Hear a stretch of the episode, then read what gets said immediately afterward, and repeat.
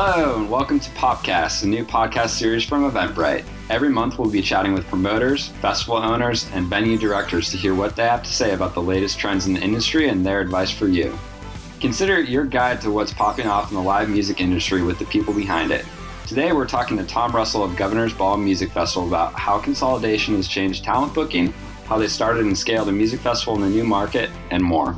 Thank you for joining. My name is Brett Andrus, and I'm an account manager here at Eventbrite on our music team. Joined today with Tom Russell from Founders Entertainment.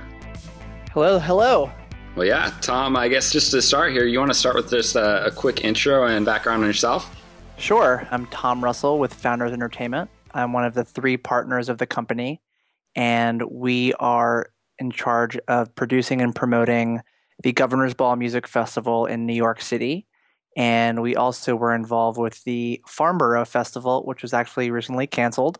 And we do a number of other things for hire, whether it's booking for hire, marketing, consulting, etc. But really, we are a full service music and concert promotion and production company. I've been in the industry for a little over 10 years. Got my feet wet working at Superfly Productions out of college and left there in about six years ago to start Founders, really with the goal of bringing my hometown of New York City large scale music festival. So that's kind of the short short version of my background. All right, that's great. Well, yeah, let's go back in time a little bit to your Superfly days. What you know inspired you guys to get together, uh, you, Yoni, Jordan, to to start Governor's Ball? Really, each of us were at a unique place in our careers. We were each somewhere where we weren't really learning anything and we weren't advancing and we each felt like we had hit our ceilings uh, at our respective companies. And we were all good friends to start and you know just keeping in touch and talking with one another. It seemed like we're all in a, in a similar boat and we all had talked individually about starting our own company. You know, everybody always talks about, oh, I should go work for myself one day. That's that's the goal, but it just it either never happens or just takes a long time. And it seemed like we were all in a, a very similar place. And around that time that we were having those conversations, we saw that the music festival landscape was really taking off. And we saw that the New York City music festival landscape was evolving. All Points West was a major festival that took place in Jersey City and it had just stopped happening because of poor performance. And you know these other festivals around the country were coming out and, and doing rather well whether it was bonnaroo or lollapalooza coachella outside lands. We saw that it was being successful that the music festival model was successful in all these other markets but it wasn't happening in new york. And you know we looked at all of them and we said you know we identified what could make the the festival successful and you know we decided that there was a void in the New York City market and that we would fill that void. Our goal was always to do a major music festival like it is today, you know, a 3-day, 4-stage, 66 band festival, but because New York City is such a tricky market and because, you know, we didn't want to risk, you know, 10 million dollars the first year, we decided to start small and do proof of concept and we did a one-day event with 12 bands and we decided to to really hone in on a a subgenre, if you will, that we thought was popular and underserviced, and that was kind of indie electronic. You know, it wasn't the uns music that's Tiesto and Paul Van Dyk. It was more kind of melodic indie electronic, like Empire of the Sun and Pretty Lights, Girl Talk, uh, etc. So it was a strategic risk, if you will you know, we saw a void and we just um, kind of hopped on it. Yeah, absolutely. So that was back in 2011, and you guys pulled this off in about six months. That's correct. Yeah, we were secretly working on the festival when we were finishing uh, at our previous jobs. Um, so there was a little bit of moonlighting going on, but we pieced it together really quickly, and, and we were able to do that by really leveraging relationships that we had. Um, I had met a large number of people working at Superfly, and I leveraged those relationships as much as I could to get deals done quickly. Uh, my business partner Jordan was able to leverage his Rolodex from being in the booking agency world um, to book bands quickly. And you know we were able to just take advantage of those relationships and, and make it happen in a really quick amount of time. Yeah that's great. So you know you mentioned that your your goal was to start small and you know turn it into this large music festival that it's become today.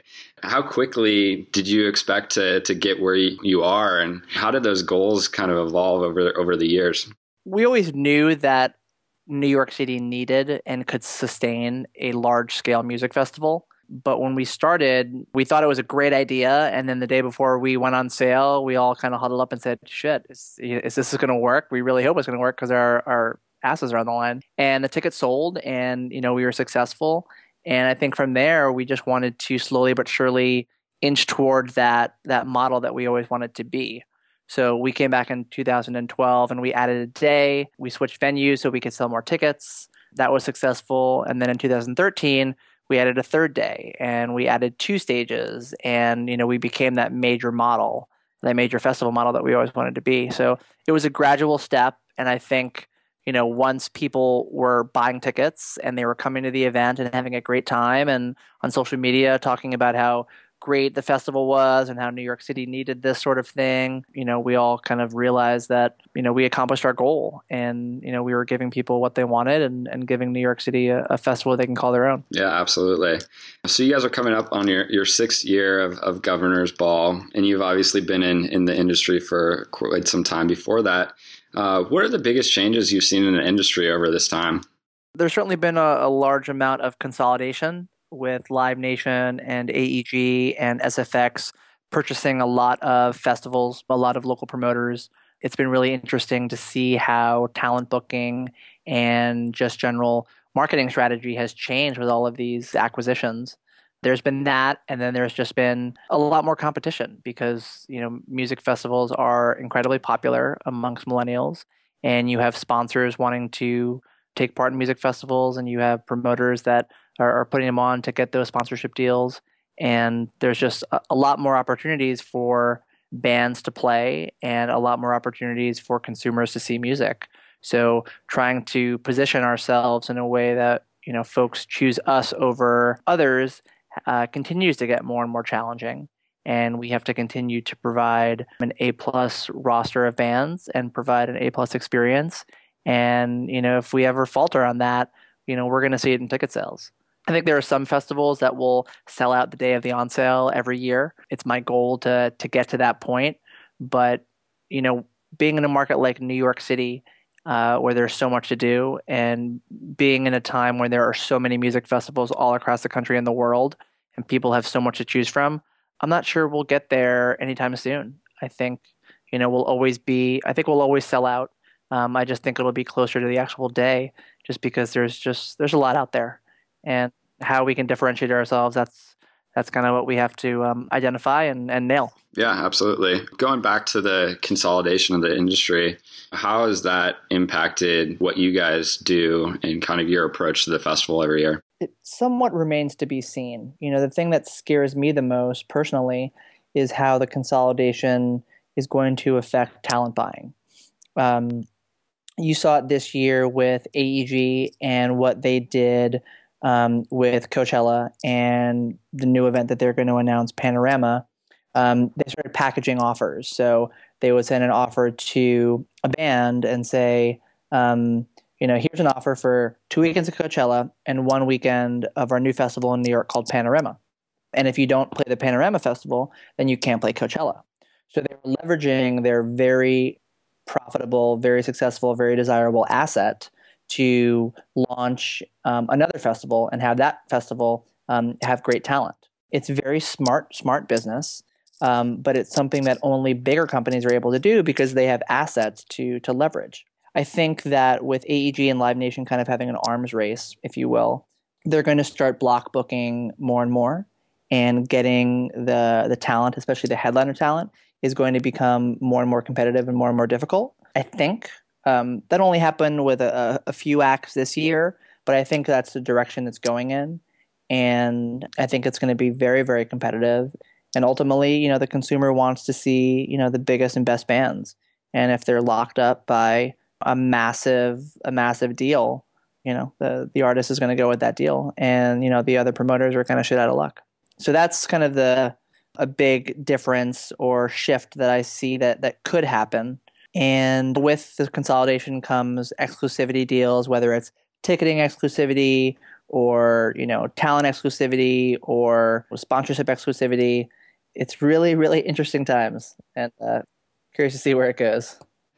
Yeah, absolutely. So yeah, you know, with this competitive landscape, new festivals popping up and um, you know, the Live Nation AEGs buying up a lot of kind of those those headliners with those exclusive deals. You mentioned, you know, differentiation is important, and so outside of the actual lineup, how are you guys trying to differentiate yourself from from other festivals around the world? Well, it's a great question, and I, it's something that we ask ourselves every year because to start, the only thing that really differentiated us from other festivals was the fact that we were in New York City. We were the only major music festival in New York City, the only festival that had four stages and featured bands of all genres, had 50,000 people, and that festival atmosphere. Um, and that was really it. And, you know, we're in a very unique venue, which is Randall's Island. Um, but there's nothing really else that, that differentiates us. Um, so we've we've somewhat struggled to to figure out what else can we do to differentiate us. We have a very limited amount of time to build our site on Randall's Island because it is a New York City park and it's a very desirable New York City park. So we don't have the month that other festivals have to build their site. Um, and because of that, we can't build massive art installations that are insane. Uh, we just don't have that time.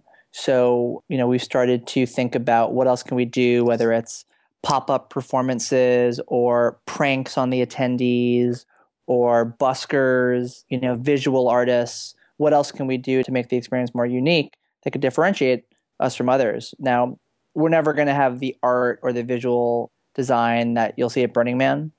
But if we can have a, a great mix of A plus talent with unique visual design and, and buskers and performing artists and cool New York City artwork and great New York City food, we think that um, the product itself is is good enough. And maybe we don't have to differentiate ourselves from you know other big festivals as long as we have an A plus product, whether it's A plus music, A plus food, A plus art, um, A plus experience, it's gonna it's gonna sell itself. Yeah, absolutely. You guys have done a great job of um, building you know building up your brand in New York City, and uh, certainly that that's worth a lot. Trying. So, shifting gears a little bit, kind of want to talk about technology and how you've seen that change in the, the festival landscape over the years. It's a good question because it keeps on getting more and more unique. RFID certainly has become the standard at music festivals in the States, and we integrate RFID technology more and more each year. We started using RFID in 2014 with uh, our VIP program and then in 2015, we used it with everything. This year, in 2016, we're going to be using RFID for all VIP and GA ticket holders. And we're also going to be integrating a cashless program where people can link up their credit card in their RFID wristband and then pay by just scanning their wristband at any point of purchase. And, you know, with technology getting more and more powerful, it allows the consumer to spend money in a much easier fashion, which is great for the promoter because it's just going to mean more dollars in your pocket. And ultimately, it's just kind of an easier and better experience. As somebody who's in charge of operations, I hate to see a long line. Um, it actually drives me crazy. I think it's like the New York City in me as well. So if there's anything we can do to alleviate those lines and alleviate wait times, we're going to want to do. And with things like RFID technology allowing people to make a quicker and faster transaction that's going to result in shorter lines. People are going to get whatever they're waiting for in a quicker amount of time, and it's just going to result in a better experience for everybody. Additionally, I think that a direction that every technology company is going in, and I have no idea how this is going to change things, but is virtual reality. With with virtual reality becoming, you know, really popular amongst the Apples of the world, the Samsungs of the world, and really just starting to become something that people can purchase and have in their homes. I'm curious to see how the festival experience is going to integrate with, with virtual reality, whether that's sponsorship activations on site at the festival that have um, VR technology, or whether people are going to have access to a festival environment via their at home VR console. Is that going to affect ticket sales? Is that going to be powerful enough where people won't go to a festival because they can experience a festival in the comfort of their own home. I have no idea, but it's really interesting, and there's a lot of money being pumped into that sort of experience.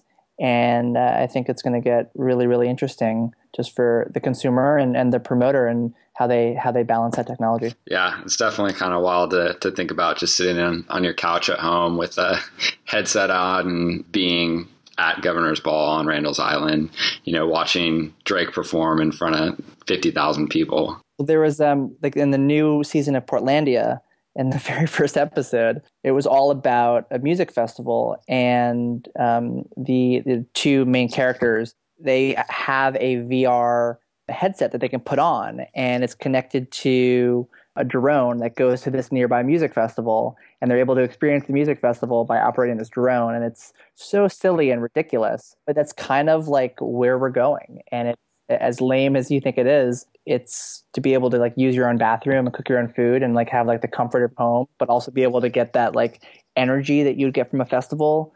It's pretty wild. Yeah, real wild, kind of scary, but um, totally frightening and weird. But uh, you know, I'm down to try it. Yeah, yeah, definitely. So, you know, you mentioned earlier with uh, FarmBorough getting canceled this year. You know, are you guys looking to add on any additional events in the future as Founders Entertainment or looking at any other markets? Absolutely. We always wanted to do a fall festival in New York City.